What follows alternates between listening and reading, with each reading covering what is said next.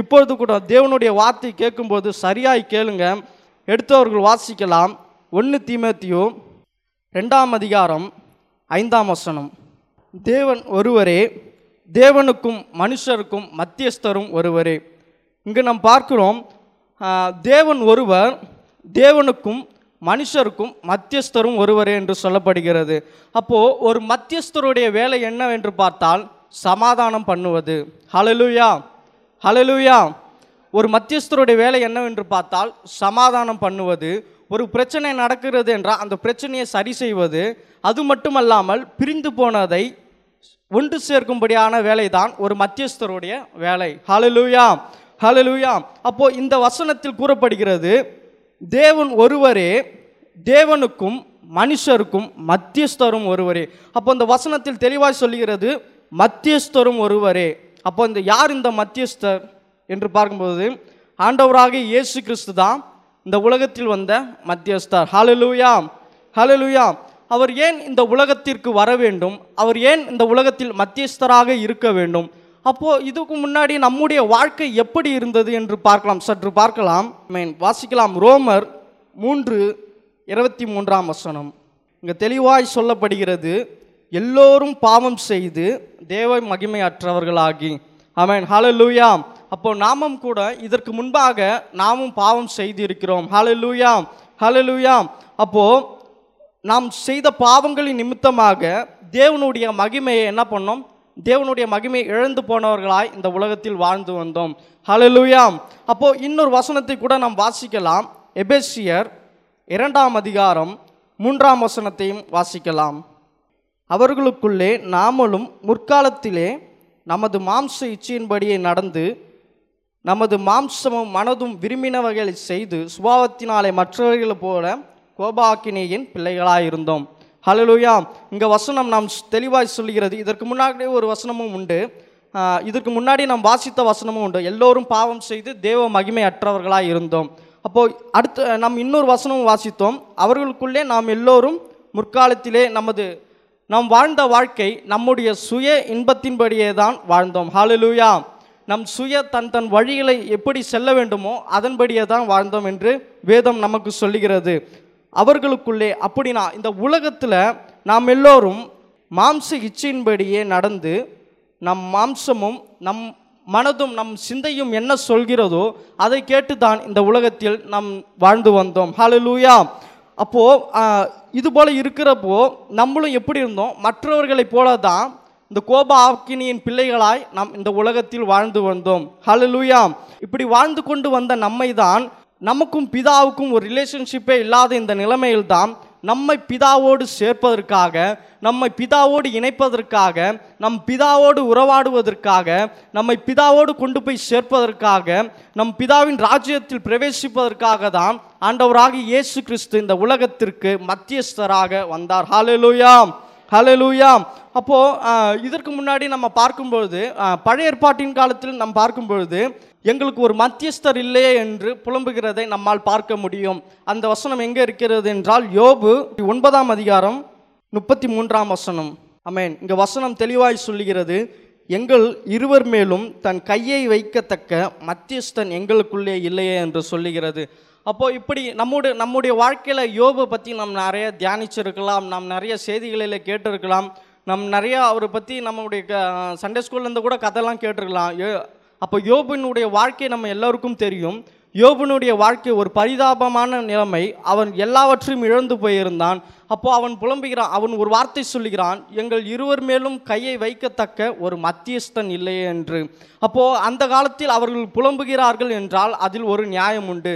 ஆனால் இந்த காலத்தில் நம் புலம்புகிறோம் என்றால் அதில் நியாயம் இல்லை. ஹலலுயா அப்போ அந்த காலத்தில் யோபு வந்து எங்களுக்கு ஒரு மத்தியஸ்தன் இல்லையே என்று என்- என்னுடைய பிரச்சனையை சால்வ் பண்ணுறதுக்கு ஒரு மத்தியஸ்தன் இல்லையே. என்னுடைய பிரச்சனையை வந்து கடவுள்கிட்ட சொல்கிறதுக்கு ஒரு மத்தியஸ்தன் இல்லையே. என் எனக்கு ஒரு நல்ல ஆலோசனை கொடுப்பதற்கு ஒரு மத்தியஸ்தன் இல்லையே என்று இந்த இடத்தில் யோபு வந்து பரிதாபமான ஒரு நிலைமையில் சொல்லுகிறார். ஹலலுயாம் ஹலலுயாம் அப்படி இப்படி இருக்கும் பொழுது யோபுனுடைய வாழ்க்கையில் கூட ஒரு சில மத்தியஸ்தர்கள் வந்தார்கள். அவர்கள் யார் என்று பார்க்கும்போது அவர்களுடைய நண்பர்கள். ஹலலூயா அப்போ அவர்களுடைய நண்பர்கள் வரும்பொழுது அந்த மத்தியஸ்தர்களாய் வந்த அவர்கள் நண்பர் கூட என்ன தெரியுமா சொன்னாங்க? யோபு பார்த்து நீ செஞ்சது தான் இது. நீ பண்ணது தான் நீ போனது தான் நீ வந்தது தான் நீனே சரியில்லை. அப்படி என்று பேசுகிற பொழுது அப்போ அந்த வந்த மத்தியஸ்தரும் சரியில்லாதவராக தான் இருந்தார் இந்த பழைய ஏற்பாட்டின் காலத்தில். இன்னொரு சம்பவம் கூட இருக்கிறது. அது என்னவென்று பார்த்தால் மீன் எகிப்து தேசத்தில் அடிமையாக இருந்த இஸ்ரவேல் ஜனங்களை வழிநடத்து கானான் தேசத்துக்கு நேராய் கொண்டு போய் சேர்க்கும்படியாக வழிநடத்துவதற்காக கடவுள் வந்து ஒரு மத்தியஸ்தராகிய மோசையை வந்து தெரிந்து கொண்டார். அமேன் ஹலலூயா ஹலலூயா இந்த சம்பவம் எல்லாருக்குமே தெரியும்னு நினைக்கிறேன். கானான் தே எகிப்து தேசத்தில் அந்த இஸ்ரேல் ஜனங்க அடிமையாக இருக்கும்பொழுது தேவன் வந்து அந்த காணாந்தேசத்துக்கு கானான் தேசத்துக்கு அந்த ஜனங்களை வழிநடத்தும்படியாக மத்தியஸ்தராகிய ஒரு மோசையை வந்து மத்தியஸ்தராய் தெரிந்து கொண்டார். அப்படி அவரை தெரிந்து கொண்டும் அந்த ஜனங்களை அவர் வழிநடத்தி வரும்பொழுது கூட அவர் என்ன பண்ண முடியல? கடைசி வரைக்கும் அந்த காணாந்தேசத்தில் என்ன பண்ண முடியல? அவர் கொண்டு போய் சேர்க்க முடியல. ஏன் அவரால் சேர்க்க முடியல என்று பார்த்தால் அந்த ஜ அநேக தரம் முறுமுறுத்தார்கள் அநேக தரம் இது எப்படி நாங்கள் அங்கே இருந்திருக்கலாமே எதுக்கு இங்கே வந்தோம்? ஆனால் அநேக அற்புதங்களை பார்த்தவர் ஆண்டவர் மூலயமா செய்யப்பட்ட அநேக அற்புதங்களை பார்த்தவர் செங்கடல் செங்கடலை இரண்டாக பிளந்தவர் கண்மலை பிளந்து தண்ணீரை கொண்டு வந்தவர் ஆனாலும் புலம்பிக் கொண்டே வந்தார்கள். ஹalleluya. இப்படி புலம்பிக் கொண்டு வந்ததும் இவர்களை கொண்டு போய் என்ன பண்ண முடியல? அங்கே காணான் தேசத்துக்கு நேராக சேர்க்க முடியல. ஆண்டவர் தெரிந்து கொண்ட மோசவே என்ன பண்ண முடியல? கானான் தேசத்திற்கு அவர் ஒரு மத்தியஸ்தராக இருந்தார். அவர் என்ன பண்ண முடியலன்னா போய் சேர முடியல. அந்த ஜனங்கள் பழைய ஏற்பாட்டின் காலத்தில் அவர்கள் புலம்பிக் கொண்டு வந்தார்கள். ஹalleluya எங்களுக்கு ஒரு மத்தியஸ்தன் இல்லாமற் போயிட்டாரே எங்களுக்கு ஒரு மத்தியஸ்தன் இருந்தால் நாங்கள் நல்ல வழியில் சென்று இருப்போமே. எங்களுக்கு ஒரு மத்தியஸ்தன் இருந்தால் நாங்கள் பிதாவோடு ஒப்புரவாக்கப்பட்டு இருப்போமே. அப்படி என்று அந்த காலகட்டத்தில் பழைய ஏற்பாட்டின் காலகட்டத்தில் பேசிக் கொண்டிருந்தார்கள் ஆனால் இந்த காலகட்டத்தில் இந்த புதிய ஏற்பாட்டின் காலகட்டத்தில் நாம் அப்படி பேச வேண்டிய அவசியம் இல்லை. ஹலலுயா ஹலலுயா வாசிக்கலாம். எபேசியர் இரண்டாம் அதிகாரம் பதினான்காம் வசனம். அமேன் தகர்த்து. ஹலலுயா அப்போ இந்த வசனத்தில் கூறப்படுகிறது போல ஆண்டவராகிய இயேசு கிறிஸ்து இந்த உலகத்திற்கு ஒரு நல்ல சமாதானக்காரராய் இந்த உலகத்திற்கு ஒரு மத்தியஸ்தராய் வந்தார் என்று நாம் பார்க்கிறோம்.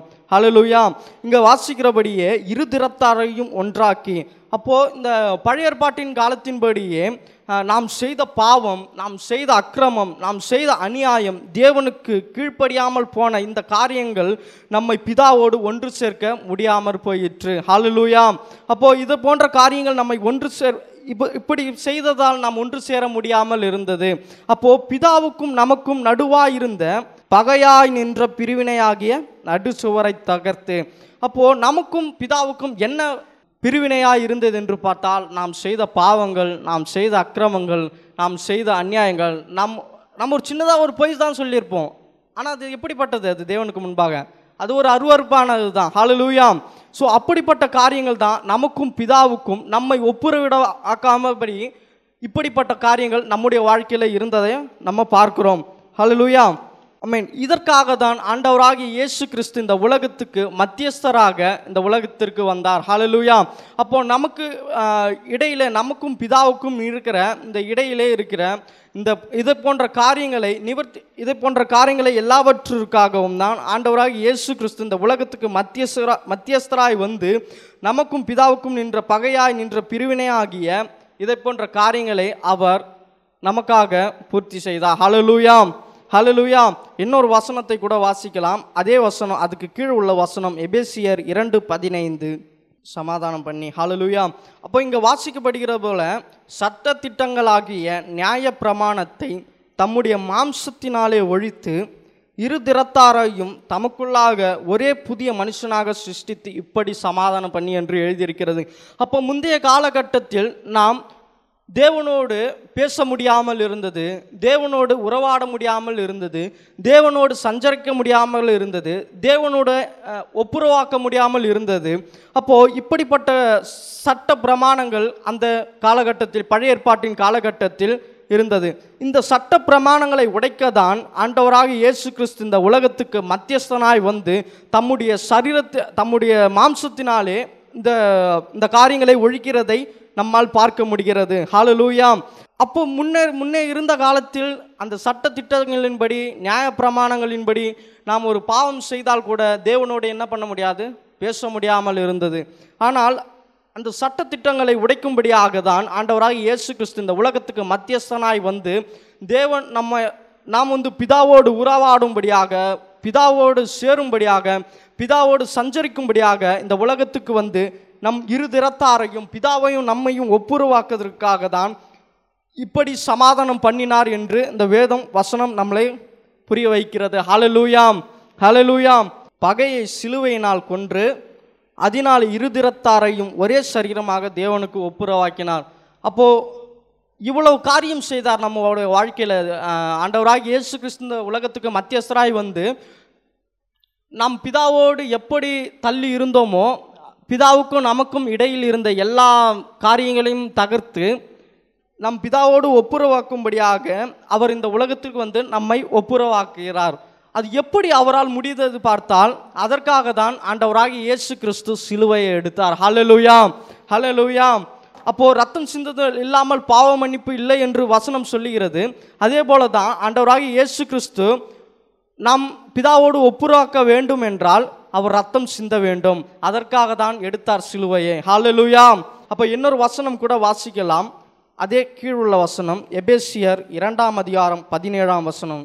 ஆமென் இங்கே வசனம் சொல்லுகிறது அல்லாமலும் அவர் வந்து தூரமாயிருந்த உங்களுக்கும் சமீபமாயிருந்த அவர்களுக்கும் சமாதானத்தை சுவிசேஷமாக அறிவித்தார். அமேன் இங்கே கூறப்படுகிறது அது மட்டும் அல்லாமல் இந்த உலகத்துக்கு வந்து தூரமாக இருந்த நீங்களும் புறஜாதியாக இருந்த நம்மளும் சமீபமாக இருந்த அவர்களும் சமீபமாக இருந்த இஸ்ரவேல் ஜனங்களையும் ஒன்று சேர்த்து பிதாவோடு சேர்வதற்காக பிதாவோடு நம்மை கொண்டு போய் சேர்ப்போ சேர்க்கும் வழியை ஒரு வழியாய் தான் ஒரு வழியை அவர் சுவிசேஷமாய் அறிவித்தார் என்று இந்த வசனம் நமக்கு சொல்லுகிறது. ஹல்லேலூயா. இதை அறிவிப்பதற்காக தான் இந்த உலகத்தில் மத்தியஸ்தராக ஆண்டவராக இயேசு கிறிஸ்து வந்தார் என்று நாம் பார்க்கிறோம். ஹல்லேலூயா இன்னொரு வசனம் கூட வாசிக்கலாம். அதற்கு கீழ் உள்ள வசனம் தான் பதினெட்டாம் வசனம். அல்லாமலும் அவர் வந்து தூரமாக இருந்த உங்களுக்கும் சமீபமாக இருந்த அவர்களுக்கும். அடுத்த வசனம் வாசிக்கலாம்.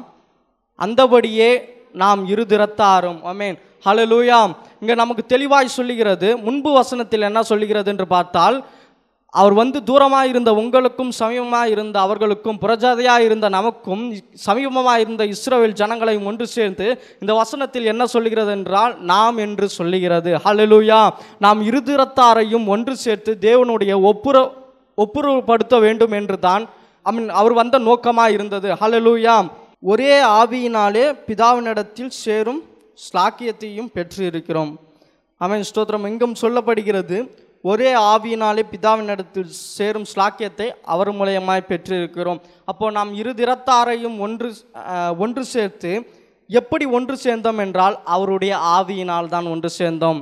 எப்படி அவருடைய ஆவியினால் ஒன்று சேர்கிறோம் என்று பார்த்தால் இந்த அதற்காக தான் சிலுவையை எடுத்தார். ஹலலூயா ஆமென் இந்த சிலுவின் மூலயமாய் தன் ஜீவனை கொடுத்து தன்னுடைய ரத்தத்தை சிந்தி நாம் செய்த பாவங்கள் அனைத்தையும் மன்னித்து நாம் செய்த பாவங்கள் அனைத்தையும் மறைத்து தேவன் தாமே நம்ம ஒருவரையும் ஒவ்வொருவரையும் ஆமென் ஸ்தோத்திரம் இரு திறத்தாரையும் இணைக்கப்பட்டு இருக்கிறோம் என்று வேதம் சொல்லுகிறது. ஹalleluya யோவான் பதினேழாம் அதிகாரம் இருபத்தி ஐந்தாம் வசனத்தை வாசித்து நாம் முடிக்கலாம். ஆமென். வசனம் சொல்லுகிறது நீதியுள்ள பிதாவை எங்கே அவர் அவர்கிட்ட சேர்றதுக்கு நமக்கு ஒரு பாயிண்ட் கூட அவர்கிட்ட போய் சேர்றதுக்கு நமக்கு இங்கே யூக்கல் படுத்தவில்லை நீதியுள்ள பிதாவே உலகம் உம்மை அறியவில்லை. முன்பு காலத்தில் நாம் தேவனை அறியாமல் ஒரு வாழ்க்கையை வாழ்ந்து கொண்டு வந்தோம் அவன் ஹலலூயா ஹலலூயா அவன் பழைய ஏற்பாட்டின் காலத்தில் அந்த ஜனங்கள் எல்லாம் இஸ்ரவேல் ஜனங்கள் எல்லாம் பார்க்கும்போது தேவனை அறியலை. அறிஞ்சிருந்தாங்கன்னா அவங்களே போயிருப்பாங்க. ஹலலூயா அந்த மத்தியஸ்தனை ஏற்படுத்தியிருக்க தேவையில்லை. ஆனால் அந்த காலத்தில் நாம் தேவனை அறியாமல் இருந்தோம். நான் உம்மை அறிந்திருக்கிறேன். யார் என்று பார்த்தால் ஆண்டவராகிய இயேசு கிறிஸ்து. இயேசு கிறிஸ்து பிதாவை அறிந்திருக்கிறார்.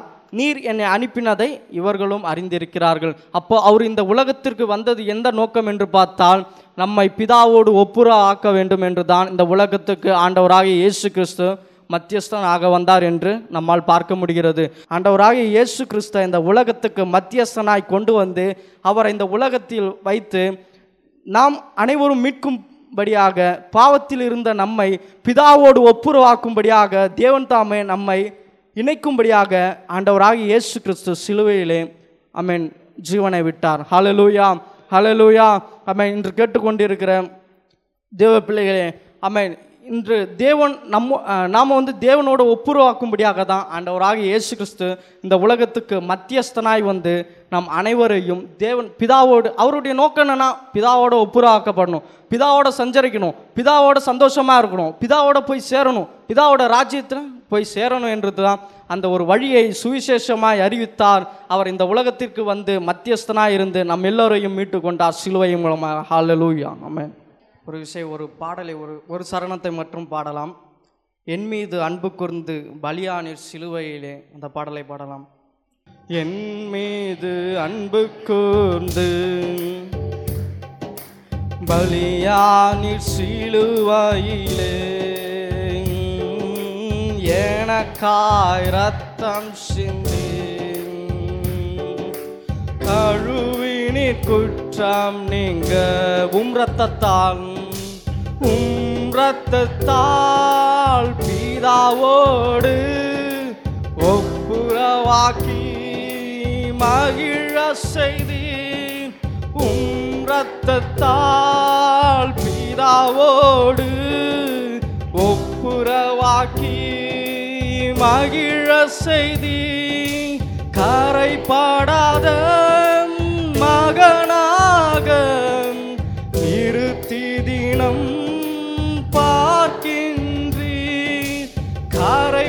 படாத மகனாக திருத்தி தினம் பார்க்கின்றேர்